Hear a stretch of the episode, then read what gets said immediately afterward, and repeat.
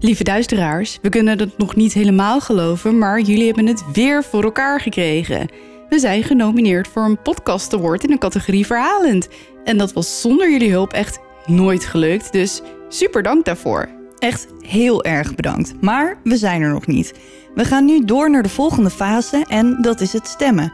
En daar hebben we jullie hulp bij nodig. Alleen jullie kunnen ons naar die overwinning helpen. Ga naar podcastawards.nl en stem tussen 20 september en 11 oktober op ons. En help ons naar die allereerste award. Ja, doe het, doe het, doe Alsjeblieft. het. Alsjeblieft. Alsjeblieft. Please.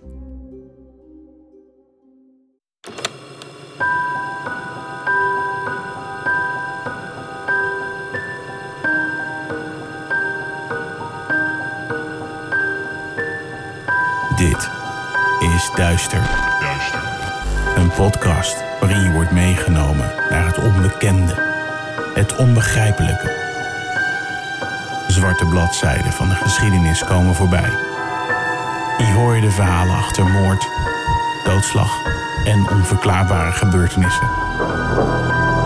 We kruipen in de hoofden van een serie moordenaars, heksen, mythische wezens. Luister. En huiver. Duister. Hallo duisteraars, Hallo. welkom bij een nieuwe aflevering. Aflevering 21. Yes, we gaan de goede kant op. Vorige week nieuwe special. Ja, Ik hoop hij dat viel jullie volgens mij wel weer in de smaak. Ja, Ik klink eh, nog steeds niet heel veel beter dan vorige week, sorry. we moeten het er maar mee doen. Sorry.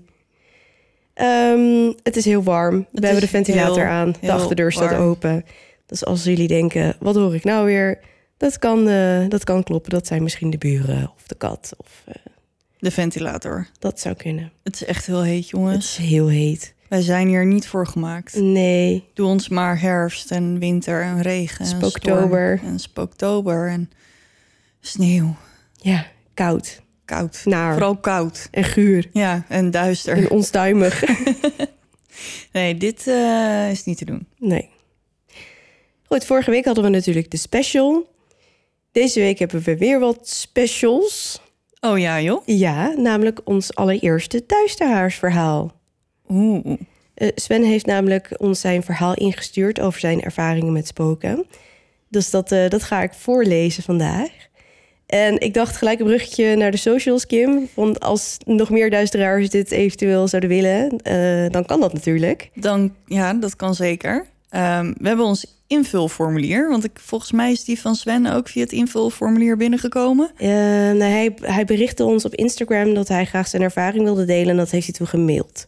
Ja, Dus dat zou natuurlijk hetzelfde. Ook, ja, dat zou natuurlijk ook kunnen. Ehm, dus je kan ons invulformulier, oftewel ons contactformulier vinden op de website duisterepodcast.nl.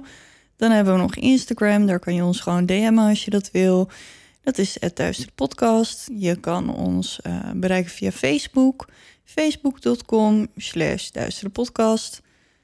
En dat was het. En op de website kan je ook altijd gewoon alle foto's en bronnen en zo vinden.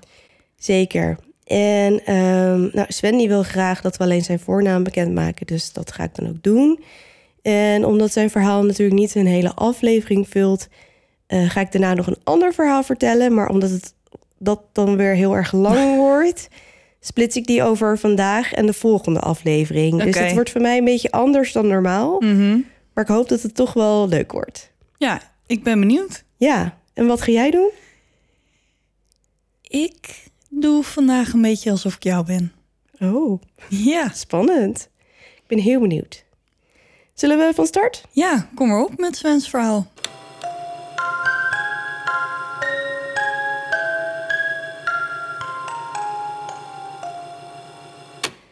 Als kind was ik wild en omstuimig. Ik was voor niet veel dingen bang.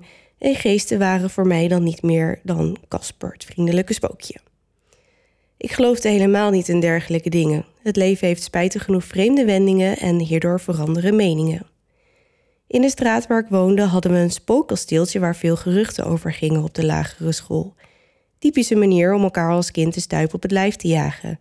Het kasteeltje leende zich hier dan ook prima voor. Het was groot, verweerd, oud en deels beschadigd vanwege een blikseminslag. De hekken die rond het terrein stonden maakten het nog mysterieuzer. Als kind was ik niet zo snel bang en nam dan alles met een korreltje zout. Ook het idee om het huis uit te dagen vond ik niet erg eng. Oh, ja, dat moet gaan je we ook al. niet doen, hè? Als we iets hebben geleerd al die jaren. Ja, Nonchalant begon ik dan ook bij het langswandelen van het kasteeltje de geesten belachelijk te maken. Achteraf bekeken is het toen misschien allemaal wel begonnen. Mijn eerste echte ervaring begon een paar maanden later. We hadden op dat punt al enkele weken, maanden, dagelijks geklop vanaf de zolder. Het leek wel alsof iemand op een houten deur klopte. Mijn broertje en ik, hij is vier jaar jonger, sliepen samen op een kamer en wij hoorden het geklop boven ons, maar er zat niet echt een vast ritme in. Als onze ouders riepen, dan stopte het geklop onmiddellijk. Uiteindelijk, na een paar maanden, stopte het geklop helemaal. Mogelijk waren het muizen, maar we hebben hier nooit enig spoor van gevonden. Het geluid leek ook veel te hard en te intensief voor een paar knaagdieren. Op een avond toen ik 13, 14 jaar oud was, was ik naar de radio aan het luisteren. Ik had boksen achter mijn bed staan, waardoor ik dit kon doen zonder dat mijn ouders het wisten. Mijn broertje had blijkbaar geen last van de radio. Ik herinner me nog goed dat ik luisterde naar Het Land van Hoogland op topradio. Dit duurde tot één uur in de nacht. Tijdens het luisteren hoorde ik plots iemand naar boven komen. We sliepen op de tweede verdieping. Niet gewoon zachtjes, maar met trage en zware stappen. Iets wat mijn ouders nooit zouden doen na twaalf uur s'nachts. Snel zette ik de muziek af en luisterde naar de vreemde voetstappen. Mijn deur stond open, maar de kamerdeur van de kamer naast ons was dicht. Opeens werd die deur met veel geweld opengegooid en de voetstappen gingen naar binnen. Ik hoorde gerommel in de kamer en mijn broer was intussen wakker geschoten van het harde geluid en keek verward naar mij. Ik maakte een teken dat hij stil moest zijn. Wat ik het meest absurd vond is dat de kamer leeg was op het moment. Een minuut later vloog de deur met een klap weer dicht. Omdat ik bang was, durfde ik eerst niet te kijken, maar ik sneakte uiteindelijk toch de gang in. Ik hoorde weer voetstappen, maar er was echt helemaal niemand. Na mijn broertje te hebben gekalmeerd, liep ik toch maar naar beneden om te gaan vragen of een van mijn ouders net naar boven gekomen was. De een bleek al diep in slaap en de ander was tv aan het kijken. Zij waren het echt niet geweest. Mijn ongeloof werd op de proef gesteld. Hierna zijn er nog wel meer dingen gebeurd, vooral in de jaren tussen mijn dertiende en achttiende. Omdat deze gebeurtenissen iets zijn waar ik normaal niet vaak over praat, is de juiste volgorde wat vervaagd. Het gekke was dat ik op een zeker punt een soort tolerantie gekregen had tegen deze zaken. Ze werden normaal, ze maakten me niet meer zo bang. Op een keer was ik alleen thuis en me aan het omkleden in de badkamer op de eerste verdieping. De deur was dicht en ik hoorde wat krabben tegen de badkamerdeur. Ik vond het een absurd geluid en het enige wat ik kon bedenken was dat de hond aan de deur aan het krabben was, iets wat het beestje normaal niet echt zou doen. Ik liep naar de deur en opende deze en op dat moment hoorde ik iemand snel naar beneden lopen, maar ik zag niemand. Vrijwel gelijktijdig hoorde ik het gegiegel van een klein meisje. De voetstappen die ik hoorde leken die van een lichter persoon, maar ik heb geen zusje en ik was alleen thuis. Een andere keer was ik me klaar aan het maken om weg te gaan met vrienden en ik stond opnieuw in de badkamer. Ik was mijn haar aan het doen. Ineens verscheen er plots een gedaante in de deuropening die tot vlak voor mijn gezicht kwam en daarna plots verdween. Ik was ontzettend bang. De gedaante leek op een soort statische rook die de vage vorm van een menselijke gedaante had. Het zei niks, het verdween daarna gewoon. Van begin tot eind duurde het ongeveer 5 à 10 seconden. Ik sliep vroeger altijd met een arm uit bed, een vreemd trekje dat ik al vanaf kinds af aan doe. Op een avond werd ik echter plomp verloren uit bed getrokken. Ik lag ineens een meter van mijn bed op de grond. Volledig in shock keek ik naar mijn broertje, die nog steeds sliep als een blok. Die ervaring maakte zoveel indruk dat ik tot op heden alleen kan slapen als ik een stang of een pijler van een bed kan vasthouden, zodat ik er niet zomaar uitgesleurd kan worden. En mijn arm ligt natuurlijk niet meer in bed. Dat is wel logisch. Niet meer in bed of uit bed? Eh, uit bed. Maar dat lijkt me inderdaad wel logisch. Ja, ja, ja, ja, als je dat overkomt, ja dan... dat, eh, eh, nee, dat lijkt me niet heel prettig. Nee, sinds dat ik horrorboeken lees, durf ik ook niet meer met mijn voeten buiten boord te slapen. Niet? Nee. Oh, Nee, en iedere keer als ik merk dat ik dan toch een beetje uitsteek, dan denk ik, nou, nee. ik slaap ook altijd met mijn arm buiten boord. Ja, durf je dat? Ja. Maar we hebben ooit een keer een gruwelijk verhaal gehoord over een moordenaar en een hond die dan Ja, dat is in de kast hink. En dat, dat hij dan je hand ging likken. En dat is me zo bijgebleven op mijn Ja. dertiende dat ik dat toch gewoon niet doe. Dat is volgens mij echt een super bekend soort van kampvuur scary Ja, story verhaal. Ja. Klopt, maar het maakte wel indruk. ja, nee, gewoon ja, wel mijn armen, mijn benen niet, maar die. Neem je ook altijd een aanloop en dat, dat je dan op je bed springt? Nee, want mijn bed staat echt achter de deur, dus ik kan Oh gewoon ja, dat is ook zo. letterlijk mijn deur open doen en in mijn bed stappen. Dus Nou, als ik niet zwanger ben, dan maak ik altijd een soort van zweefduik. Zo van, joe, ik slijf het stukje zo. Ja, ja, Zeg maar, maar, jij, vlak voor je bed sla ik even over. jij bent ook gewoon best wel raar. Dat klopt. Maar jij ook. Dat is ook zeker waar. Daarom hebben we elkaar gevonden. Oké, ik ga verder. Op een nacht werd ik wakker met een gigantische hond, een soort van dobermanachtig, wakker met die hond op mijn lichaam. Het dier leek een vacht te hebben van geronnen bloed. De rode ogen keken recht in de mijne en het keek behoorlijk kwaad. Verder maakte het geen geluid, ook geen gegrom, en verdween na ongeveer een minuut. Mijn benen en buik hadden rode plekken op de plaatsen waar de poten hadden gestaan. Die plekken zag je 24 uur later nog. Regelmatig, bijna dagelijks, hoorde ik gefluister in mijn oor. Vaak dacht ik dat het mijn ouders waren en vroeg hen dan wat er was. En dit zorgde natuurlijk voor gekke momenten. Telkens had ik kippenvel. Ook heb ik lange tijd het gevoel gehad dat ik achtervolgd werd, ook buiten. Echter heb ik nooit concreet bewijs gehad dat dit een terecht gevoel was, gelukkig. Net als mijn wekkers, ik heb er meerdere gekocht. Deze gingen soms wel drie tot vier keer af op een nacht, hoewel ik ze altijd nakeek of ik ze wel juist had ingesteld. Het leken soms wel pesterijen die jaren duurden. Toen kwam het moment dat ik bijna brak. Opnieuw was ik alleen thuis, enkel mijn hond, een kleine Münsterlander. Weet je wat voor hondje dat Nee. is? Ik weet het ook niet. Maar goed, en ik. Dus hij was samen met zijn hondje. Ja, klein hondje. Een klein hondje. ik denk dat ik toen rond de 18 of 19 jaar was. Ik was iets uit de keuken gaan halen omdat ik wat wilde eten. Maar ineens waren er plots vanuit het hele huis stemmen te horen. Ze riepen iets dat leek op Hatsa. het zijn niet mijn woorden, maar Hatsa? Hatsa. Ik moest heel erg denken aan Chaka. Ja. maar dat is het niet. Het was alsof ik midden in een bioscoop stond met het geluid op 100. Mijn hond begon te blaffen en zelfs te schuimbekken. Dat was de eerste en de enige keer dat ik deze superlieve hond heb zien schuimbekken van kwaadheid. Het duurde een paar minuten en toen brak er wat in mij. Ik werd ontzettend boos en begon te schreeuwen dat het lafaards waren. En dat als ze wat wilden zeggen, dat ze maar moesten verschijnen en het in mijn gezicht konden zeggen wat het probleem dan wel niet was. Dat is stoer. Ja, Ja. dat is wel gedurfd, hè? En als ze dat niet deden, dan moesten ze maar lekker wegblijven en nooit meer terugkomen. En toen? En toen was het voorbij. Daarna heb ik nooit meer iets raars meegemaakt. Na deze ervaringen was ik natuurlijk enorm gefascineerd geraakt en zocht ik alles op wat ik maar kon vinden. Zo werd ik een trouwe lezer van het magazine X Factor en zocht ik naar verhalen en films die op de mijne leken. Tot mijn verbazing is er een reeks films uitgekomen die enorme gelijkenissen leek te hebben met mijn ervaringen. Paranormal Activity. Ik kan wel zeggen dat deze veel losmaakte bij mij. Ook daarvoor was ik al op onderzoek uitgegaan in het pre-internet tijdperk. Ik vond een Grieks woord dat het leek op het woord wat ik hoorde toen, de stemmen, toen ik de stemmen hoorde De Hatsa. de Hatsa. Maar helaas weet ik het woord niet meer. Het betekende iets in de zin van het kwaad komt. Oh. Het zien van een helle hond zou als betekenis hebben brenger van het kwaad.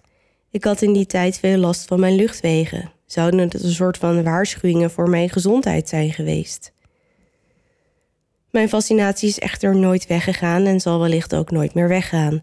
Antwoorden zal ik nooit krijgen, denk ik. Mijn broertje heeft ook wel dingen meegemaakt, maar hij heeft er nooit over willen praten. Mijn moeder heeft al enkele keren gezegd dat ze niet graag alleen is thuis, maar ze heeft nooit uitgesproken waarom. Ik heb vaak geprobeerd te praten met mijn ouders hierover, maar ik heb niet echt gehoor gekregen.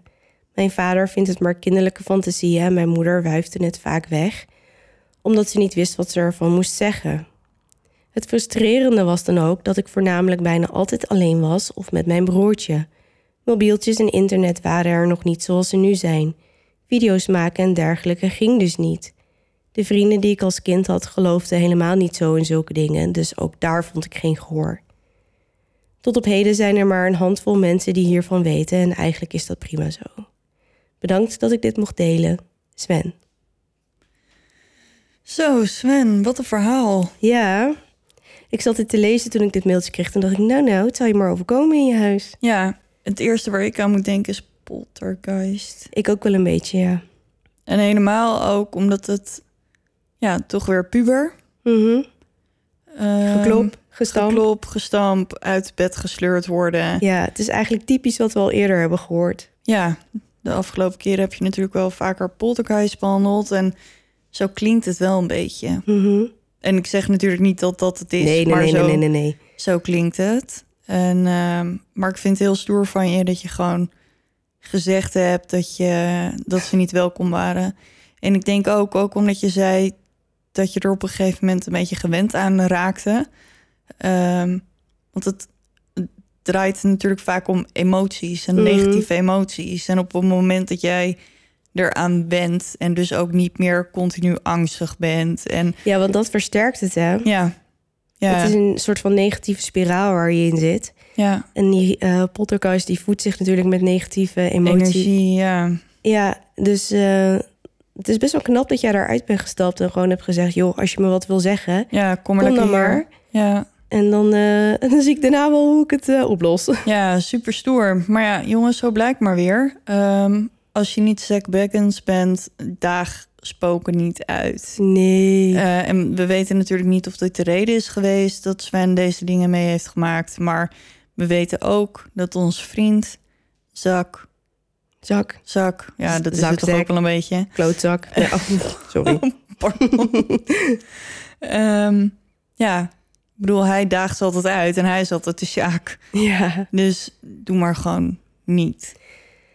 Nee, ik ben het helemaal met je eens. Ja, bedankt Sven dat je dit met ons wilde delen. Ja, heel cool. Gewoon Ja. als eerste echte duisteraarsverhaal. Ja, Super tof. heel cool. Goed, nou had ik jullie natuurlijk nog een verhaal beloofd. Eh, en deze ga ik dan in twee splitsen. Want als ik dit nu helemaal ga vertellen, dan kunnen we jou net zo goed overslaan. Want dan ben ik morgenochtend nog bezig. Ik had nooit verwacht dat jij die eerste met een tweedeler zou zijn. Ja, sorry. Ja, dat maakt mij niet Ja, het uit. komt maar gewoon zo uit. Ik dacht gewoon dat er ooit een seriemoordenaar zou komen... waar ik minstens twee afleveringen voor nodig had. Maar Ja. zover ben ik nog niet. Nou, misschien eh, Jack, de Ripper. We krijgen heel veel vragen over Jack. Ik wil Jack ook wel. Ja, ik heb voorlopig nog genoeg andere dingen eh, Oh. in de pijpleiding zitten. In de pijpleiding. Ja. Nou, zal ik beginnen met de, de volgende? Begin jij maar. Dit verhaal gaat over Adam Ellis. Zegt je dat wat? Hmm, nee, ik denk het niet. Nou, dan eh, laat je verrassen, zou ik zeggen. Oké.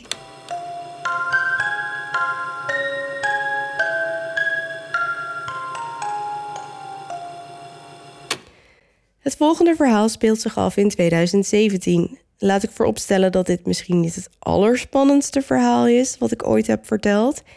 Maar het is wel echt waar en echt gebeurd. Dus dat maakt het wel super interessant.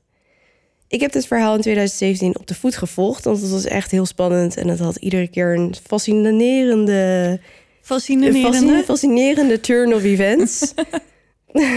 ja, ik wilde twee dingen tegelijk zeggen, maar dat kan natuurlijk niet. Nee. Maar goed, dit verhaal gaat over de Amerikaanse Adam Ellis, die op 7 augustus 2017 een tweet de wereld inslingert met daarin: Op dit moment is mijn appartement bezeten door een dood kind en hij probeert me te vermoorden. Ik weet wat het is. Ja, Ja.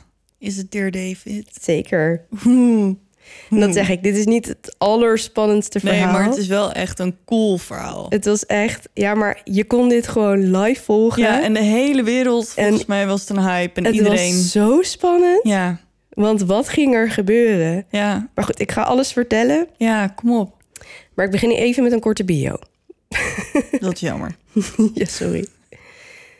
Adam, geboren op 1 oktober 1986, probeert een leven op te bouwen in Manhattan als illustrator. Nadat hij zijn opleiding aan het Art Institute in Boston heeft afgerond. In 2016 gaat hij werken voor de Amerikaanse website BuzzFeed. En eh, BuzzFeed valt het best te omschrijven als een nieuwswebsite die volledig afhankelijk is van de content die verstuurd wordt door de gebruikers zelf. Ja, Dus op die manier houdt de website zichzelf in Ja. stand. Adam maakt illustraties over het leven van een beginnend cartoonist en alles wat daarbij komt kijken. Ook gaat hij bloggen en is hij vervent twitteraar. Alles gaat redelijk de goede kant uit voor Adam tot die bewuste 7 augustus 2017. Ik hoorde de hele tijd Twitter, mag ik even inbreken? En ik hoorde de hele tijd Twitter en ik denk, oh ja, we hebben ook een Twitter, maar die bestaat eigenlijk niet echt meer. Alleen de afgelopen weken hebben we toch weer nieuwe volgers gekregen. Ja, maar die hebben denk ik even de memo gemist. Ja, ik denk, maar we hebben de afgelopen tijd natuurlijk ook heel veel luisteraars erbij gekregen. Mhm. En ik weet niet hoe die aan het terugluisteren zijn. Dus als ze zeg maar niet bij één zijn begonnen, dan weten ze dus nog niet dat, dat Twitter zeg maar dood is. Nee, maar ik wil Twitter reviven. Ja, ik zeg, eh, doe het maar. Ik heb niet... Ik, ja, maar ik, ik, Ja, dan weet, moet je het downloaden en niet zeiken. ik weet niet eens hoe het werkt. Je kan gewoon tweet, tweet. ik zal er eens over nadenken. Ja, denk jij er even over na. En dan gaan we ons nou niet allemaal massaal volgen de aankomende week. Want, ehm, we doen voor nu nog heel even alsof Twitter niet bestaat. Oké, Onze Twitter. onze Twitter. Wel die van Adam. Maandag 7 augustus om vijf over half zes eh, verstuurt Adam een tweet met daarin. Dus, mijn appartement is momenteel bezeten door een dood kind en hij probeert me te vermoorden. Thread.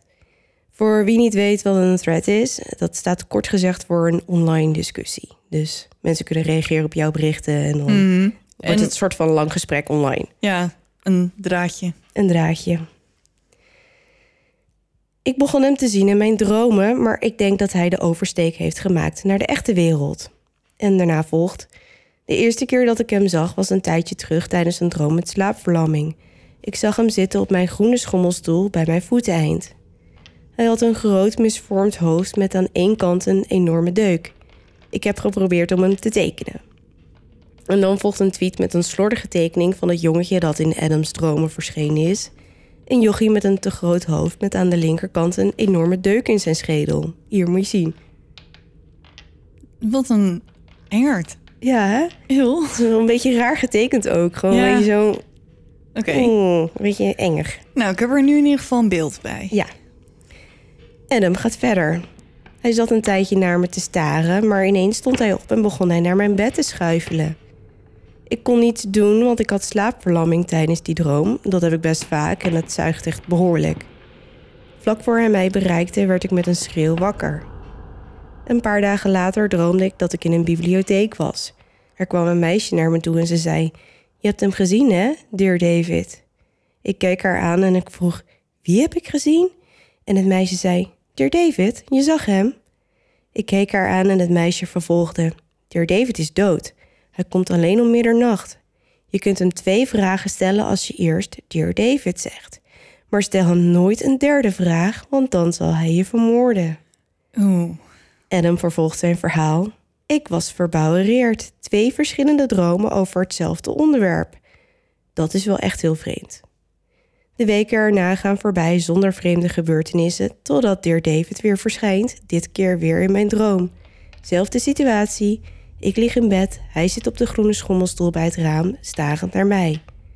In de droom zeg ik: Dear David, hoe ben je gestorven? Waarop hij mompelt: Ongeluk in de winkel. Ik zeg: Wat gebeurde er in de winkel? Waarop hij gromt: Een plank werd op mijn hoofd geduwd. Ik, bevroren van angst, vraag: Wie duwde de plank? Adam. De heer David geeft geen antwoord en tot mijn ontzetting realiseer ik me dat ik een derde vraag heb gesteld, wat ik eigenlijk niet mag doen. Buiten mezelf word ik wakker van angst. En, Ja, en, vraag nooit aan een spoker die gestorven is. nee, Maar maar, dat- ja, Ja, dat wist Adam niet. dat wist hem niet. Nee, Maar die derde vraag, had hij ook niet moeten doen. dat had hij niet moeten doen. Nee. De volgende dagen vul ik met zoeken op Google. Ik zoek naar sterfgevallen in winkels waarbij een kind genaamd David betrokken is. Ik vind niks. Ik probeer zelfs verschillende namen: Daniel, Devin, Dylan, maar geen resultaat. Een paar weken gaan voorbij zonder rare dingen. Dan komt het appartement boven mij vrij en ik mag er intrekken. Het is groter dan mijn huidige appartement, dus ik ben dolblij. Ik trek in het appartement en twee maanden gaan voorbij. Ik denk bijna niet meer aan Dear David. Ik denk dat hij me kwijt is geraakt omdat ik van appartement ben verwisseld. Maar nu gebeurt er telkens iets vreemds. De afgelopen vier nachten zitten mijn twee katten om middernacht naar de voordeur te staren, bijna alsof er iets aan de andere kant zit. Uh-oh. Ja, als je kat zo kijkt, dan weet je dat er wat aan de hand is. Ja. Nou, Adam tweet vervolgens een foto van zijn twee katten bij de voordeur. En die inderdaad onder de deur door proberen te kijken. Alsof iets hen aandacht aan de andere kant probeert te trekken. Ja. En voor, voor je het je afvraagt, ik ga deze hele thread, Alles? alles ga ik posten. Gewoon op de website. Mhm.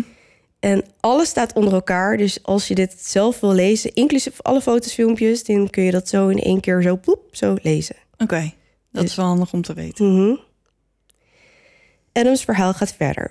Gisteravond kreeg ik ineens een raar gevoel en besloot ik door het kijkgaatje in mijn voordeur te kijken. Ik weet bijna zeker dat ik iets zag bewegen aan de andere kant. En daar krijg ik dus rillingen van. Je zit in je appartement, Ja, je katten doen raar, ja. je kijkt door dat gaatje Mhm. en je ziet wat. Maar wat ziet hij dan? Ja, iets bewegen. Ja. Ja, iets, iets, een schaduw of iets. Eh, jou doet het niet zoveel? Nou, Dat is toch eng? Ik zou daar echt seriemoordenaar vibes van krijgen.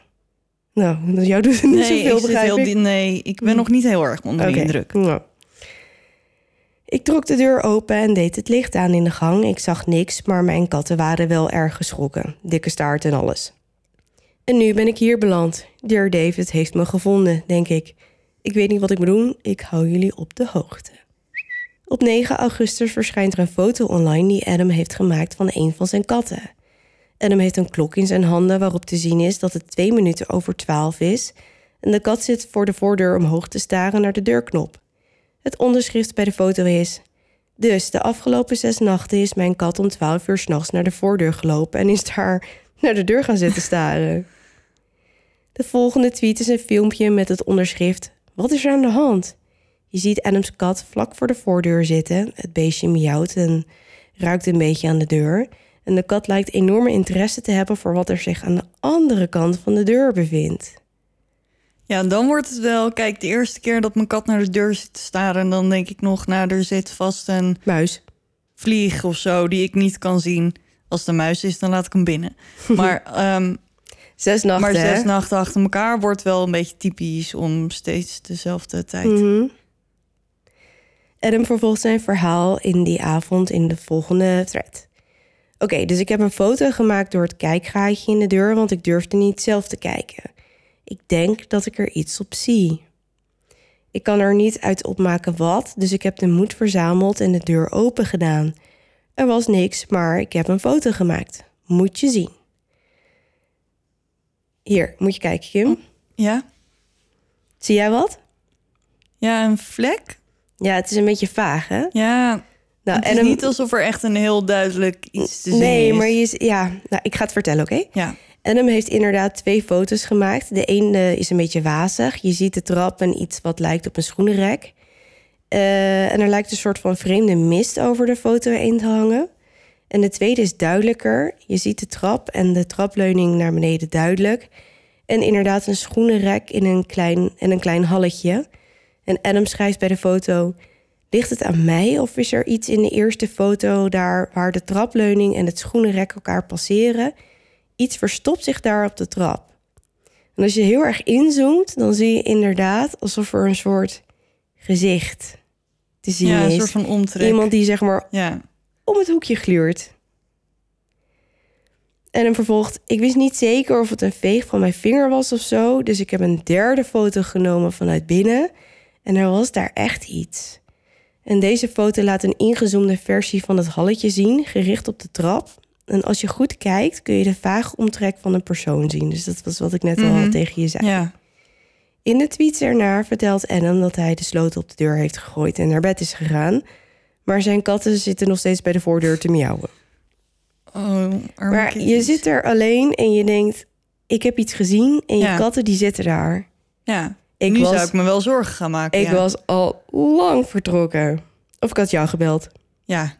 ja, dan kom ik wel. Mijn middelneem is eh Bear Grylls. Hè? ja, Of Miss Marple, ligt aan de situatie. het is maar net, eh, ja, Zack Bacons. Kan ook nog. het is maar net wat voor reddingstype we nodig hebben. Van alle markten thuis. Ja. Donderdag 10 augustus. Een nieuwe tweet van Adam verstuurd om 13 over 6 's avonds. Het is vanavond erg stil. Ik ga een slaap-praat-app proberen om te zien of er iets gebeurt tijdens de nacht.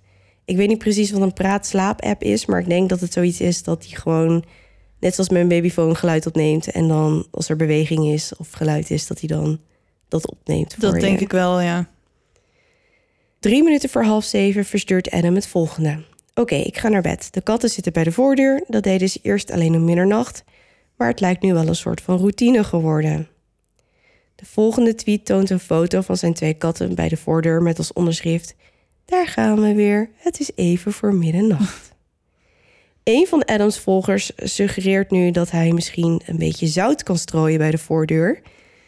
Eh, zout houdt geesten tegen, weet deze volger te vertellen. Ja, daar heeft de volger op zich een punt. Alleen ehm, moet je daar ook wel voorzichtig mee zijn, geloof ik. Is dat zo? Ja, volgens mij is het niet een kwestie van gewoon maar zout, gewoon zout, zout overal neerstrooien. Weet je nog, met Dead Files zegt Amy toch heel vaak... ehm, als we dat gesprek hebben tussen eh, de mensen uit het Mhm. huis... en ehm, die ex-detective... Ja, ja, ja. Maar dan zeggen ze toch ook vaak wat voor soort zout je moet gebruiken. Oh ja, het is altijd wat zout anders. en, ja, eh, Himalaya-zout, Himalaya. Of, eh, zeezout. ja, ja, en volgens mij moet je dus ook oppassen dat je niet... Ik weet niet of ik dit nou verzin of dat ik dit echt nooit gehoord heb... maar dat je niet ehm, de geesten binnensluit. Oh, dat ze er niet meer uit kunnen. Ja, dat ze een soort van Oei, oei. opgesloten zitten in het zout. Maar misschien is dit gewoon iets wat ik nu bedenk. Ehm, als er mensen zijn die hier meer van weten, laat het ons even weten. Ja, ja, ja. Want, Want eh, zijn er nog verschillende soorten geesten die verschillende soorten zout nodig hebben? we hebben één volger waarvan ik weet dat ze een witte heks is. Misschien weet Ja. zij het. Ja, als eh, je weet wie je bent, Ja. laat het ons dan even weten als, je, jij het, het, als jij als je het het weet. weet. Ja, Ja. precies. En anders, eh, als iemand anders het weet, laat het ons dan vooral weten. Nou, Adam die tweet dus een foto met, een, eh, met zichzelf op de voorgrond met een enorm vragend gezicht. En zijn twee katten die dan vervolgens aan een strookje zout aan het ruiken zijn.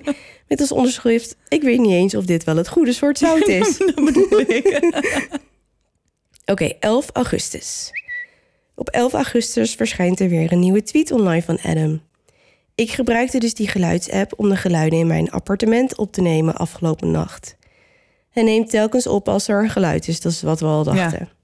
Er zijn 33 opnames. De meeste zijn best wel vaag, vooral passerende auto's en zo, maar er zijn er drie wel interessant.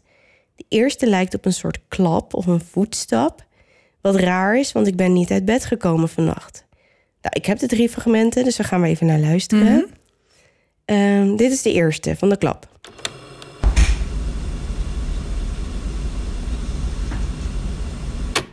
Ja, je hoort wel duidelijk een, ehm, Ja, je hoort wel wat. klap. Maar is het, ja, is Maar het ja, hij heeft natuurlijk katten? ook katten, ja. Ja. Dus dan is het wel een beetje... Ja, voor hetzelfde geld springt er een, weet ik veel, ja, vanaf van het aanrecht of vanaf de bank. precies. Dus deze vind ik discutabel. Ja, Oké, de tweede. En dan vervolgt, de volgende is raar. Er lijkt wel een soort statisch geluid te horen. En dit is het enige audioclipje die dat heeft. Oké, komt-ie.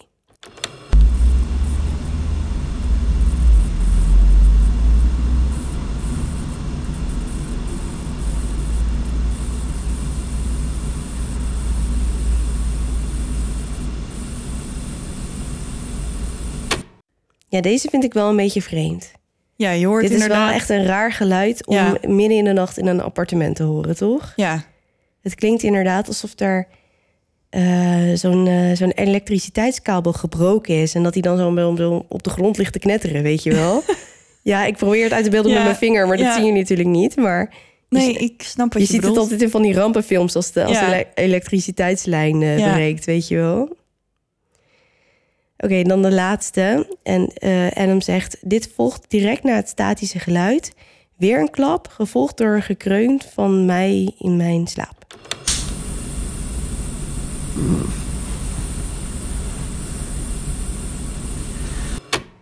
Het klinkt wel precies hetzelfde als de eerste. Dat vind ik dan wel weer verbrand. Ja. Ja, Het dan is moet niet je zo wel- dat er één ding rolt en dat de ander valt. Nee, Het is wel een soort van twee dezelfde dingen. Ja. Adam vertelt zijn volgers daarna dat hij geen verklaring heeft voor de geluiden. Dat hij zal blijven opnemen en als er zich weer iets vreemds doet, dat hij dat dan zal melden.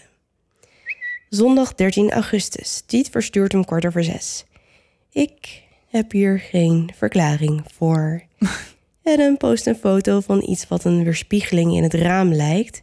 En als je inzoomt zou je best wel eens een gezicht kunnen zien. Hier Kim, kijk je ook even. Oh ja. Ja, als je heel goed inzoomt. Ja, je moet echt heel goed kijken. Ja. En je telefoon en het de, De, de, helderheid. de helderheid. Ja, de, de helderheid. De helderheid van je telefoon, Telefoon moet, moet echt- echt helemaal omhoog. ja Maar je ziet wel duidelijk een Iets wat lijkt- Een iets. op een gezicht. Oké jongens, en dat is de tease van vandaag, want hier eindigt deel 1. Echt? Mhm.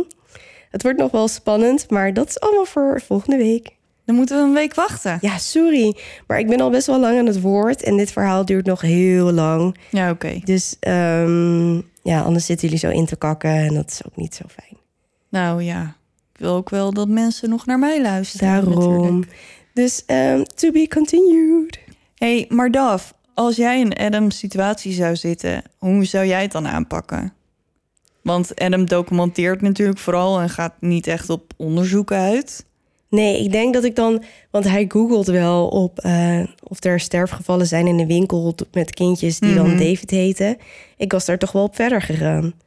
En ik denk dat ik dan ook wel, mm, ja, ik was toch wel meer gaan googlen of ik, of ik iets had kunnen vinden over mijn appartement, of daar iets gebeurd is, of dat er meer mensen ervaring hebben met Dear David, of dat er dat er al iets eer- meer over bekend is. En ik had jou gevraagd. Dus ik denk dat ik wel meer onderzoek had gedaan over waarom mij dit nu zo overkomen. Zo. Ja, maar ik zou bijvoorbeeld ook iets van een EVP-sessie doen in plaats Ja, van alleen nou, die slaap-app. Of zo'n testje met ehm, eh, zaklampjes. Oh ja. Dat je vragen stelt en dat je dan zegt ja, ja is aan en nee is uit. Mhm. Ja, gewoon dan in ieder geval Toch ietsje meer dan, dan, dit. hij doet. Ja, maar dit is natuurlijk een true story. Dus hij heeft het helemaal op zijn eigen manier aangepakt. Ja, oké. Als jij, luisteraar, nou denkt eh, tijdens het luisteren van het verhaal ge- gelijk een plan van aanpak in je hoofd had om dit tot op de bodem uit te zoeken als een echte detective, Mhm. dan is de Crimibox misschien wat voor jou. Ja, Ja, want Crimibox heeft verschillende dossiers en spannende boxen waarmee je een echte detective waant. Bekijk de politiefoto's, test bewijs, ga op zoek naar aanwijzingen, ondervraag de verdachte en denk out of the box om de moordenaar in zijn kraag te vatten. Je krijgt je eigen virtuele assistent die je helpt de zaak tot een goed einde te brengen. En dan doe je dat dus beter dan dat Adam dat nu doet. ja. En wij mogen nu 20% korting geven met de code DUISTER op alle dossiers en boxen van Crimebox. En geloof ons, die zijn echt heel leuk. Ehm, en als je een vette avond met vrienden wil hebben, of als je zoals ons bent en met dit hete weer binnen wil blijven in Ja. plaats van buiten, dan is het ook een hele goeie. Maar je kan het natuurlijk ook lekker in de tuin doen s'avonds. of met je in het park of zo. Ja, Dus Dus- het leent zich daar prima voor. Het is super spannend. En je hebt echt de hele avond heb je gewoon kaarde lol met je vrienden. Het is Ja. echt heel leuk. Ja, het is echt heel leuk. Dus ga naar creamybox.com en kies je box of dossier uit en gebruik de code DUISTER. Ja, maar wat je vorige week ook al zei, dat geldt nu weer. Je moet eerst even een account aanmaken. Ja, Dan krijg je de vraag of je nog een code wil of een cadeaukaart of iets dergelijks. En dan voer je duister in en dan gaat je 20% ervan af. ja, want het is dus niet zo dat als je hem in je winkelmandje stopt, dat je dan gelijk de code in kan voeren. Nee. Dus dat je niet denkt dat er iets mis is. Nee, dus even een account aanmaken en dan komt het goed. Ben je klaar eh, voor ehm, mij die jou nadoet? Ja, ik ben heel benieuwd wat je daarmee bedoelt. Ik heb echt geen flauw idee. Kom maar Oké. op.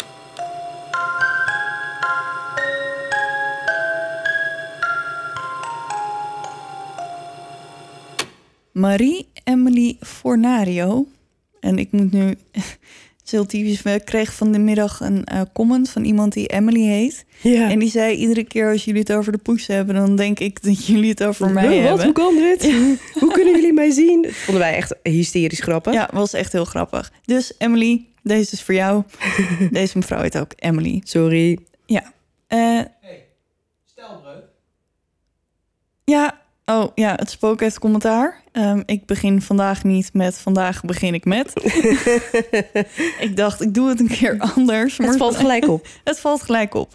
Dus vandaag ga ik het hebben over Marie Emily Fornario. Oké, klinkt Italiaans. Eh, ja, zij wordt geboren in 1897 in Cairo, Egypte. Oh, Iedereen noemde haar Netta en dat ga ik vanaf nu ook doen. Haar moeder is een Engelse genaamd Nora Edith Ling en haar vader is Giuseppe Niccolo Raimundo Fornario. Holy. En dan mag jij raden waar die vandaan kwam. nou, ik dacht Italië. Ja, dat klopt, ja. dus is voor de helft Italiaans. Haar vader werkt als arts in Cairo en als Nora een jaar na de geboorte van Netta overlijdt, stuurt hij haar naar haar opa in Londen, de vader van Nora. Zijn naam is Thomas Pratling en hij was rijk. Hij handelde in thee en verdiende daar goed mee. Als Thomas in 1909 komt te overlijden, laat hij Netta 12.000 pond na.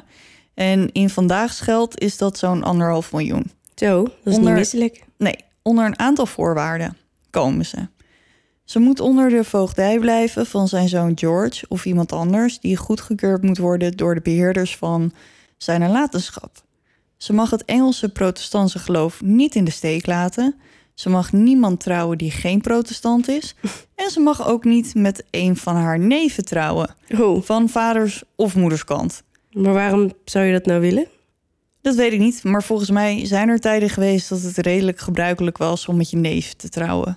Of met je nicht. Jawel, maar dat is toch wel langer geleden, denk ik? Nou, blijkbaar was het toen nog een ding. Hm. Anders was. Had Ja, maar ze mocht het niet, dus misschien eh, was het net uit om met je... Dat zou kunnen. Ja. Ja, ik weet het niet. Ehm, als ze een van deze dingen wel doet, dan krijgt ze maar de helft van haar erfenis. Oh. Ja. Nou, dat is nog, nog niet echt heel vervelend Nee, ze wordt dan. niet gelijk onterfd. Nee. Nee, dus het op zich is best schappelijk. Ja. Het valt mee te leven. In die tijd, zo in het begin van 1900, had Londen veel occulte genootschappen. Oeh, daar hou ik van. Ja, en veel hooggeplaatste figuren en rijke mensen maakten deel uit van zo'n genootschap. Netta werd lid van Alpha et Omega. Ja, ja, ja, Ja? zeker. Ehm, en het is geen studentenvereniging, maar Nee. een, eh, We zitten niet in Groningen voor je... Ja. of elke andere studentenstad Mhm. waar ze. Ik heb nooit aan de universiteit gestudeerd. Ik niet. ik heb geen idee hoe dat werkt. Ehm, maar dat is een zijtak van de Hermetic Order of the Golden Dawn. Oh, dat klinkt heel cool. Een genootschap opgericht door beroemd occultist Aleister Crowley en een officier in eh, een co-masonry lodge in West London. En ehm, ik heb de Hermetic Order of the Golden Dawn even voor je gewikipediaat. Nou, kom erop. Want jij Wikipediaat ook altijd. Ja, Dus ik ja, dacht, ja. Dan doe ik dat nu ook. Ja. De Hermetic Order of the Golden Dawn, of kortweg Golden Dawn, Gouden Dageraad, Mhm. Was een laat 19e eeuwse en vroeg 20e eeuwse magische orde gewijd aan spirituele, filosofische en magische ontwikkeling. Hoewel de orde haar grootste bloei kende in de jaren 1888 tot 1900, had zij nog veel invloed op het westerse occultisme van de 20e eeuw. Cool. Onder haar leden bevonden zich bekende personen als William Butler Yeats, Aleister Crowley en Bram Stoker. Oh, Ja, William Butler Yeats is een dichter, toneelschrijver en mysticus. Aleister Crowley was een Britse esotericus, schrijver. wat is dat? Daar kom ik later nog even op terug. Oké. Bergbeklimmer en yoga-beoefenaar. En Bram Stoker is, De schrijver van de roman. jawel, Dracula. de schrijver van Dracula. En hij was zeer geïnteresseerd in het occulte. Dat lijkt me niet zo heel gek. Ja, en voor wie zich net als Daf afvraagt wat een esotericus is, dat heb ik even opgezocht. Volgens de website spiritualia.be is een esotericus het volgende. Het wordt niet veel beter. Hoe vaak ga ik het nog zeggen? Ja, ik nog een paar keer. Oké. Let op. Een esotericus. oh, focus Daf, Ja, focus. sorry. Nu moet ik het dus weer opnieuw zeggen. Nee, slaat over. Ga gewoon door.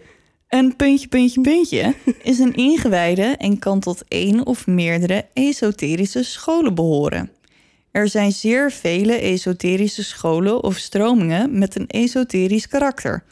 Of doctrines die van zichzelf beweren een esoterische inhoud te bevatten, waaronder antroposofie, druïde, esoterisch boeddhisme, gnosticisme, Golden Dawn, hermetische kabbala, hermetisme, kabbala, de leer van Gurdjieff, magie, mysteriecultus, New Age, reiki, occultisme, rozenkruisers, satanisme, Scientology, Soefisme, Swedenborgianen, Taoïsme, Theosofie, de vierde weg, vrijmetselarij, Wicca, yoga en nog vele, vele andere. Oké, dus het is eigenlijk een soort van verzamelnaam van Ik was nog niet helemaal klaar. spirituele Ja, dingen. esoterie duidt in essentie op kennis die slechts voor ingewijden, geïnitieerden toegankelijk is. Oh ja. Dit in tegenstelling tot exoterie, waarvan de kennis voor iedereen verifieerbaar en toegankelijk is. Heel wat levensbeschouwelijke stromingen en genootschappen beroepen zich op een dergelijke vorm van kennis, die zowel het individu als de kosmos betreft en ontwikkelen daarbij een eigen leer en methodiek. Een bekend voorbeeld is de geheime te zaakjes leer van Helena Petrovna Blavatsky. Uit die leefde blijkbaar tussen 1831 en 1891. Wie kent er niet? De Co-Masonry Lodge is een onderdeel van de vrijmetselaars waar zowel mannen als vrouwen welkom waren. Bij de gewone vrijmetselaars zijn alleen mannen welkom. De leden van deze genootschappen hielden zich vooral bezig met dingen zoals het leren van magische oeroude rituelen, meditatieve trances, het oproepen van geesten en demonen en ze namen deel aan ingewikkelde ceremonies die wel dagen konden duren. Er wordt ook gedacht dat Netta tot de Rosicrucians behoorde. Oh, die ken ik, ja. Ja, deze orde claimde geheime wijsheden te bezitten die door de eeuwen heen doorgegeven waren. En ehm, volgens mij is Rosicrucians is dan, staat dan voor rozen en kerken. Mhm. Ehm, Ja, Dat is ook zoiets, ja. we- eh, het doet me een beetje denken aan die film Angels and Demons. Ja, Dus eh, daar komt het volgens mij ook in voor. ja. is ook een boek Ja, dat klopt. van Dan Brown. Mhm. Maar goed, Netta was dus dol op magie en alles wat erbij hoort. Op een dag komt ze thuis en zegt tegen haar kamermeisje dat ze voor onbepaalde tijd naar Iona vertrekt. Een klein eilandje aan de westkust van Schotland. Op Iona zou de sluier die onze wereld van die van de geesten scheidt, het dunst zijn. Voor de oude Kelten en de vroege christenen was Iona een heilige plaats en het manuscript van een Book of Kells zou hier gemaakt zijn. En ieder artikel dat ik las haalde dit aan, maar ik had geen idee wat het was. Dus ik heb het wederom even opgezocht. Komt-ie. Het Book of Kells, soms Boek van Columba genoemd, is een evangeliarium Holy shit. dat de vier evangeliën van het Nieuwe Testament in het Latijn bevat, samen met andere voorafgaande teksten en tabellen. Het manuscript bevindt zich in eh, de Trinity College Library in Dublin, Ierland. Ehm, en het Book of Kells werd rond het jaar 800 geschreven door Keltische monniken en geldt als een meesterwerk van de westerse kalligrafie en insulaire stijl. Er wordt gedacht dat Netta door een verhaal van haar favoriete schrijver, Fiona MacLeod, naar Iona wilde, omdat daarin werd beschreven dat rond Lochstaonach de veeën vrij rondwaalden. Sorry jongens, maar Schots is ook niet... eh, Nee, maar het is ook... Ik, ik denk dat ik het begrijp. Zij... ook- Ik ga het even samenvatten, oké? Ja, ja. Netta, die is dus behoorlijk van het eh, spirituele en het occulte. Occulte, ja. Dus, ehm, en ze heeft een favoriete schrijver. En die schrijft over Iona en het boek van de Kelten. Ja. En zij denkt, nou, dat valt helemaal in mijn straatje. Ik, Ik ga daar naartoe. ga daar naartoe, want dan... Daar zijn veeën. Ja, dat lijkt me heel tof. Ja, Dus, oké. Oké, check. we gaan verder. Ja, check. Netta begint gelijk met inpakken en ondanks dat ze niet weet hoe lang ze wegblijft of waar ze zal verblijven, vult ze verschillende hutkoffers met kleding. Lijkt een beetje op mij als ik op vakantie ga. Ja. Eh, ze neemt ook meubels mee en dan niet haar lievelingsstoel of zo, al weet ik ook niet waarom je die mee zou nemen. Nee, ze neemt genoeg meubels mee om een klein huis te vullen. ja, maar dat is normaal, hè? Ja, Dat gebeurde wel vaker in die tijd. ja. ik vind het een beetje overdreven. Ja, ik ook, maar... En ook omdat ze dus niet weet of er überhaupt wel een plek is voor al die meubels. Ja, maar meestal eh huurden ze dan toch een kamer ergens in een huis of bij vrienden. En dan wilden ze toch hun eigen kamer inrichten op de een of andere manier. Ja, snap ik. Maar het is niet alsof je booking.com Nee, nee, hebt nee. en eh, dat je even kan kijken. Want Is er een plekje vrij? ja, er wonen echt heel weinig mensen op Iona. Dus het is echt piepklein. Dus het is niet zo dat er overal leegstaande villa's duur zijn Mm. of zo. Even kijken, waar was ik gebleven? Netta stapt in de herfst van 1929 op een boot die haar en haar vele koffers naar Iona zou brengen. De meeste toeristen die de zomer op Iona hebben doorgebracht, zijn zo langzamerhand allemaal weer naar huis. En als Netta op Iona aankomt, vindt ze een verblijfplaats bij mevrouw McRae. Netta valt nogal op op het eiland. Ze heeft lang, wild, donker haar dat ze soms in vlechtjes draagt. En haar kleding, geïnspireerd op de arts and crafts stijl, springen in het oog. En ze draagt heel veel zilveren sieraden. Netta is een echte stadse dame. Iets wat de 120 inwoners van Iona niet veel zien. Dus ik kan me wel voorstellen dat het een soort van plattelands... Ja. ehm, Komt daar ineens even een verschijning uit Londen aanzetten. ja, ja, met de laatste mode Mhm. en geld en zo. Mevrouw McRae vertelde later dat Netta haar dagen doorbracht met dwalen over de stranden en de heidevelden van het eiland. S'avonds raakte ze in mystieke trances in de hoop contact te maken met Iona's geestenwereld. Ja. Netta geloofde dat ze de gave had om te genezen en vasten tot ze bijna ziek werd, om in een trance te raken, zodat ze één kon worden met de natuur en het universum. Ze vertelde mevrouw McRae dat haar trances wel een week konden duren en dat er onder geen beding een dokter mocht worden geroepen als ze in zo'n trance verkeerde. Een week, hè? Kun je je voorstellen? Maar dan at ze die hele week niet. Nee, en daarvoor ook niet, want ze moest eerst die staat bereiken. Oké, een we- hallo spam.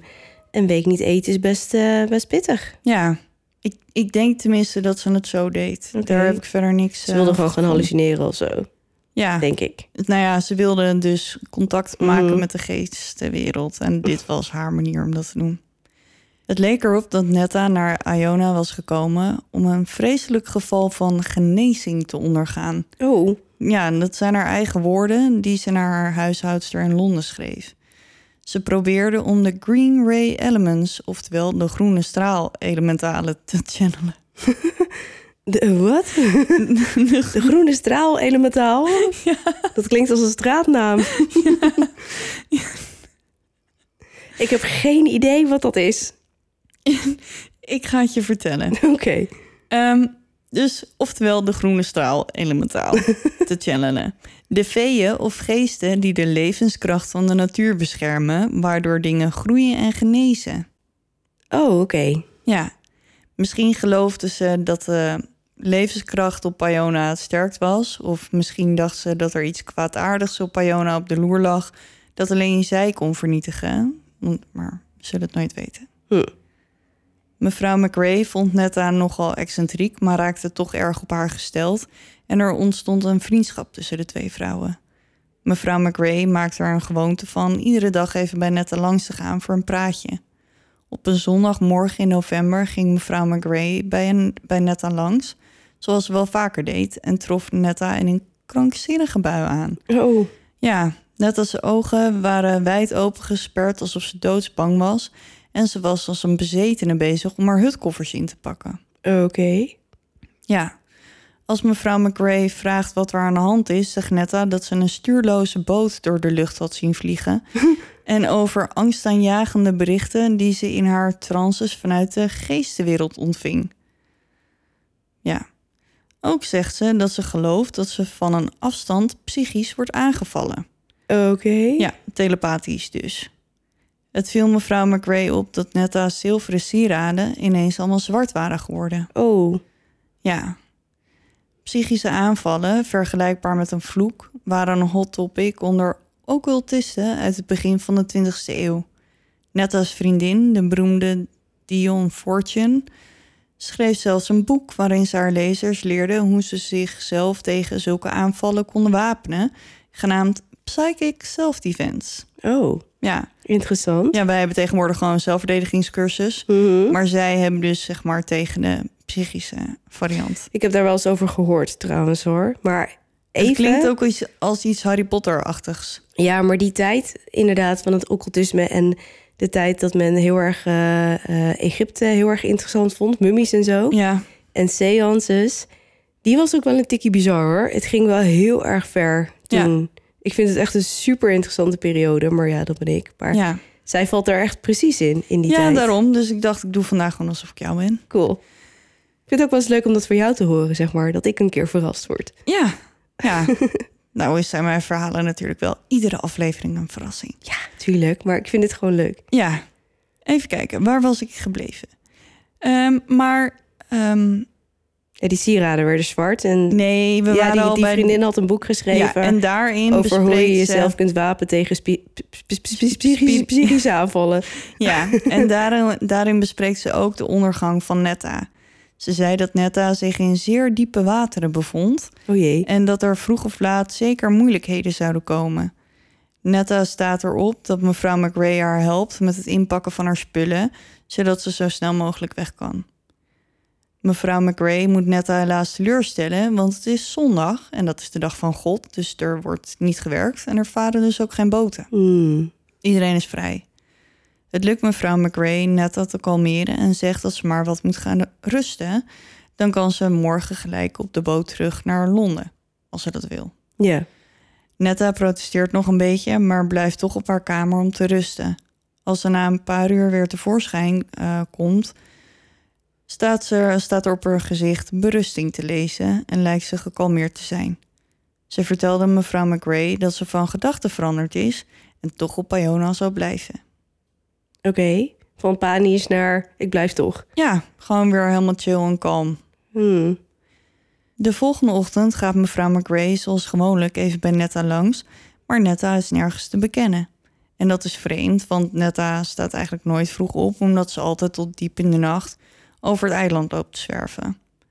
Als Netta er na een paar uur nog steeds niet is, begint mevrouw McRae zich toch zorgen te maken en ze trommelt een paar mensen op om Netta te zoeken. De eilanders kammen de baaien, de heuvels en de heidevelden uit, maar ze vinden geen spoor van Netta. Pas de volgende dag vinden twee eilanders, Hector McLean en Hector McNiven, het zijn blijkbaar een hoop Hectors. Hectors. Ja. Geen Josephs dit keer. Nee, Hectors. Het naakte lichaam van Netta naast een fairy mount. Fairy mounts staan bekend als magische plaatsen die worden beschermd door spreuken van de druïden. Als je deze mounts verstoort, kan je worden vervloekt door de beschermingsspreuk die om de mounts heen hangt. Nog steeds geloven veel mensen dat als je een fairy mount verstoort, je een ongeluk kan krijgen, veel pech of zelfs dood kan gaan. Oké. Ja, dus het is een hele magische plek, die Mhm. Fairy Mounts. Netta heeft alleen een zwarte cape aan, verder niets. Naast haar lag een mes dat gebruikt werd voor rituelen. Het zilveren kruis dat ze om haar nek droeg was zwart, net als de rest van haar sieraden. Ze had schrammen in haar nek en haar voeten waren kapot, ook vol met schrammen en wondjes.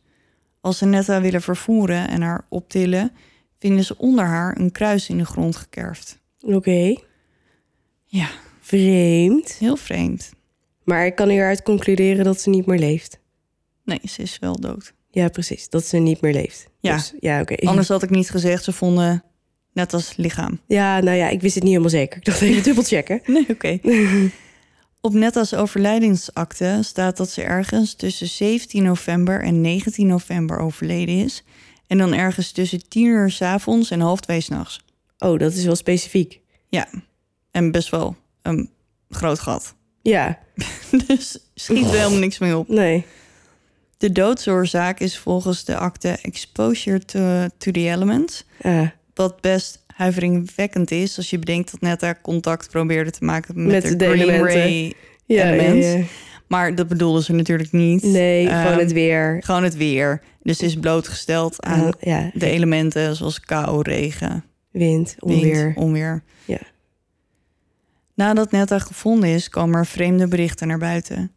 Op de avond dat ze verdween, zagen de eilanders knipperende blauwe lichten boven het gebied waar Netta werd gevonden. En niemand kon er een verklaring voor geven.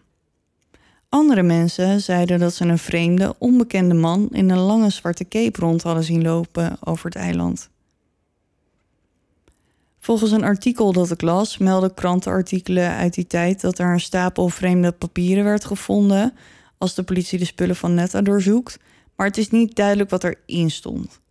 In een filmpje wat ik over deze zaak keek, vertelde ze dat alle spullen van Netta nog aanwezig waren en netjes op hun plek stonden. En dat het enige wat verdwenen leek een stapel van Netta's papieren was. Dus wat waar is, weet ik dus niet. Hmm. Ehm, Dus we- er mist een stapel, maar er is ook een stapel gevonden. ja, ehm, maar ik denk dat het over Eén en dezelfde en stapel. dezelfde stapel gaat. De ene zegt dus dat het werd gevonden en dat de het ander zegt was. dat het juist is vermist. Ja, dus wat het is, weet ik niet. Maar er was dus iets met Een papier- stapel papieren. Ja, en die waren vreemd. Netta's familie toonde niet erg veel interesse in haar overlijden en wilde haar ook niet per se naar huis halen. Dus de eilanders legden geld bij elkaar om Netta een behoorlijke begrafenis te geven. Werd begraven op de kleine begraafplaats naast St. Orange Chapel en daar ligt ze nu nog steeds. In de loop van de eeuw zijn er verschillende theorieën ontstaan om de ware oorzaak van de dood van Netta te verklaren. De eerste en meest voor de hand liggende is dat de jonge vrouw psychisch niet in orde was. Dat ze leed aan hallucinaties en last had van paranoia. Haar verbeelding dreef haar onvoorbereid de koude wildernis in, waar ze noodlottig aan haar einde kwam, zoals de lijkschouwer zei. Ja, daar vind ik wel wat in zitten, eerlijk gezegd. Ja. Dan hebben we nog de krassen op haar lichaam. En als die al bestonden, ehm, dat kan namelijk een latere toevoeging geweest zijn. En sommige mensen beweren dan weer dat alleen haar voeten waren bekrast en dus niet per se haar hals, nek. Ehm, maar die zijn iets moeilijker uit te leggen. Het kan zijn dat ze haar voeten open heeft gehaald terwijl ze over het eiland zwierf, bijvoorbeeld aan doornen van bramenstruiken. Maar toen ze haar lichaam onderzochten, vonden ze geen doornen in haar voeten. Dus dat is dan ook weer een beetje Eh, kan, nog steeds. kan. Want het betekent niet dat als je erin trapt, dat ze dan gelijk in je voet eh, blijven zitten. blijven maar zitten. kiezels, stenen, Ja, gewoon geen uitstekende rotsen. asfaltwegen. Ja, Ik weet het niet. ja was ik, daar ben ik mee eens. Op Iona woonden ook geen grote roofdieren, zoals bijvoorbeeld vossen, die geprobeerd zouden kunnen hebben om nou ja, Haar op te eten. haar op te eten. Ehm, en er werden ook geen bijtsporen gevonden. Mhm. Dus het waren gewoon echt schrammen en niet alsof er iemand iets met standen in had gezeten. Sommige websloots, daar zijn mijn favoriete detectives weer, komen met andere theorieën. Eén theorie klassificeert de dood van Netta als een medische dood en niet als een paranormaal mysterie. In deze verklaring zijn haar plotseling zwart eh, geworden zilveren sieraden een teken van zuur zweet, wat zou kunnen wijzen op iets dat acidose heet. Dat is een medische aandoening waarbij lichaamsvloeistoffen te veel zuur bevatten. Er zit dan zoveel zuur in je lijf dat het je sieraden aan kan testen, waardoor ze dus eh, aan kan tasten, sorry, Mhm. waardoor ze dus zwart worden. Oké. Ja, dit zou een symptoom van diabetes kunnen zijn. Oh, Ja, interessant. en als de acidose niet behandeld wordt, kan het leiden tot verwarring en in ernstige gevallen tot de dood. Als dit inderdaad het geval was, dan had Netta dus gewoon een dokter nodig en geen paranormale hulp. Klinkt ook plausibel, moet ik zeggen. Ja, het kan zijn dat ze gewoon zo in de war is geraakt. ehm, en ja, gewoon niet meer de weg naar huis wist. En zo ziek is geworden Mhm. onderweg. Ja, dat ze het gewoon, dat haar lijf het gewoon opgegeven heeft. Dat zou natuurlijk kunnen, ja. Ja, dus het kan inderdaad zijn. En ik las later ook ergens op een of ander forum dat er een, een eh, zilversmid ook wel eens mensen ha- eh, had die langskwamen omdat hun sieraden zwart werden. Dus het kan volgens mij ook wel als je niet per se diabetes hebt, dat je gewoon heel zuur bent van jezelf. Ehm, maar het zou dus diabetes geweest kunnen zijn. Hm. En als laatste, dus ik ben nu door de theorieën heen, maar ik heb dus helemaal geen foto's van Netta. Oh, jammer. Ja, als je haar naam googelt, krijg je eigenlijk maar één foto te zien. En ik dacht dus dat dat Netta was, want iedereen en zijn moeder die gebruikt die foto. Ehm, totdat ik ergens las dat het Netta dus helemaal niet is, maar ehm Moina Matters heet ze denk ik. En zij was een kunstenaar, een occultist. Oké. Dus ehm, ik heb geen foto's van Netta, maar ik stel me voor dat het best wel stoere, weet niet, een beetje stoere vrouw of zo was. Gewoon een beetje werelds, paranoïde figuur. Ja. Maar ja, het was dus een hele bijzondere verschijning daar op dat eiland. En er komen nog steeds heel veel toeristen naar dat eiland toe om... Haar te bezoeken. Nee, voor de magische krachten die dat Oh. eiland blijkbaar eh, heeft. Eh, dus er komen heel veel mensen om daar... eh, Ik wil er ook wel naartoe, denk ik. Ja, het lijkt me best wel vet. En Ja. Sowieso Schotland. Oh, ik hou van Schotland. Ik hou ook heel erg van Ik zei Schotland. vanmiddag nog tegen het spook... het is daar nu 15 graden met regen, kom we gaan naar Schotland. Ja. We hebben zelfs nog naar kasteeltjes zitten kijken. Ja. ja, dat lijkt me heerlijk. Oh, mij ook. Maar goed, we weten dus niet wat er nou met haar gebeurd is. Zonde. Ja, maar ik vond het gewoon zo'n interessante zaak met Ja. al dat occulte. En, Dat is toch eh, cool? Ja, en ook mm, ja, eigenlijk geen zaak die ik eerder had gehoord. Dus ik hoop dat jullie... eh, Het leuk vonden. Nou, ik in ieder geval vonden. wel. Ik heb er echt van genoten. Ja, het was leuk om een keer zoiets te doen in plaats van eh Ja, toch? moorden. Weet je, dan is nog de vraag van... werd ze inderdaad telepathisch aangevallen en was dat dan maar door wie dan? Ja, misschien iemand van die orde of... eh, geen idee. Maar ik zou- vraag me toch wel af hoe je iemand telepathisch kunt aanvallen. Ja, blijkbaar kan dat. Ik heb het ook niet bedacht. Ja, ja, ja je, we, we weten het niet.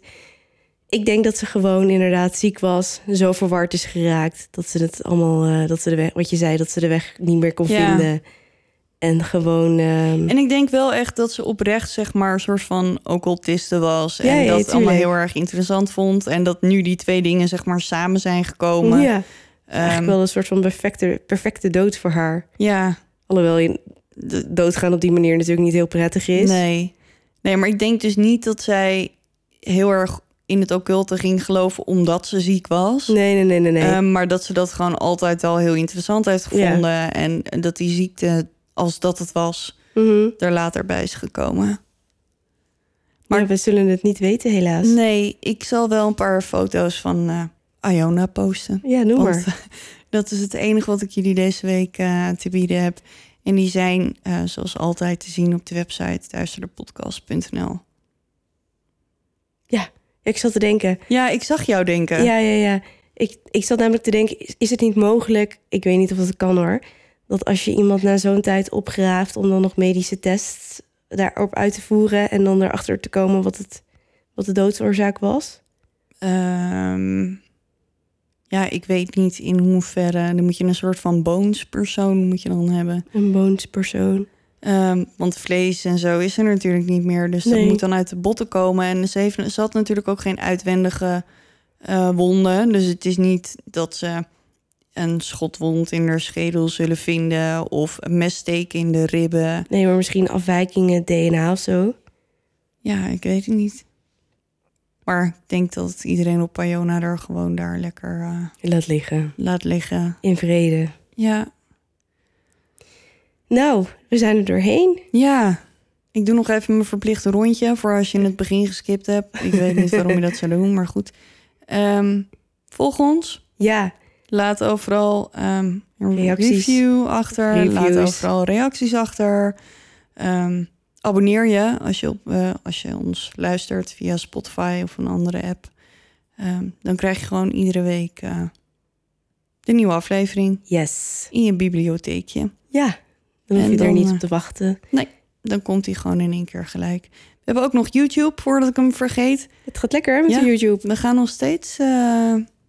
Ik moest wel lachen. We kregen van de week een comment of we niet ook eens een keer filmpjes konden gaan maken. Maar Nee, het was geen filmpjes. Het was de vraag of we sfeerbeelden wilden... eh, nee, je loopt er weer achter. Oh, Ja, er is iemand inderdaad die sfeerbeelden vroeg, maar ook of we niet gewoon onszelf lijkt me overigens echt heel tof hoor, over Ja. de zaak. Maar dat, dat kost me een partij werk, joh. Ja, Dat redden we gewoon niet, nee, helaas. nee. Dus misschien als we ooit, ik zou niet weten hoe, maar ergens de tijd voor vinden, ehm, dan gaan we dat wel overwegen. Mhm. Maar misschien als we weer een leuk idee hebben, kunnen we ooit wel weer even binnenkort een filmpje van onszelf maken. Ooit wel weer binnenkort. Ja, ergens in de toekomst. Komt goed. Ver of dichtbij. We gaan wel wat leuks verzinnen. Ja, dus YouTube is ook gewoon Duistere Podcast. Of als je om wat voor reden dan ook niet via een app kan luisteren. Ja, doe dat vooral. Bedankt voor het luisteren. Ehm, tot de volgende keer. Jij bedankt, Kim. Ik vond het leuk verhaal vandaag. Volgende Ja, week deel ook 2 bedankt. van de Adam Alice. Ja, en Sven bedankt. Ja, Sven bedankt, Spam bedankt, Spook bedankt. Iedereen bedankt. Iedereen bedankt. En en onthoud, onthoud, blijf in het licht. want je weet nooit wat er in het duister op je wacht.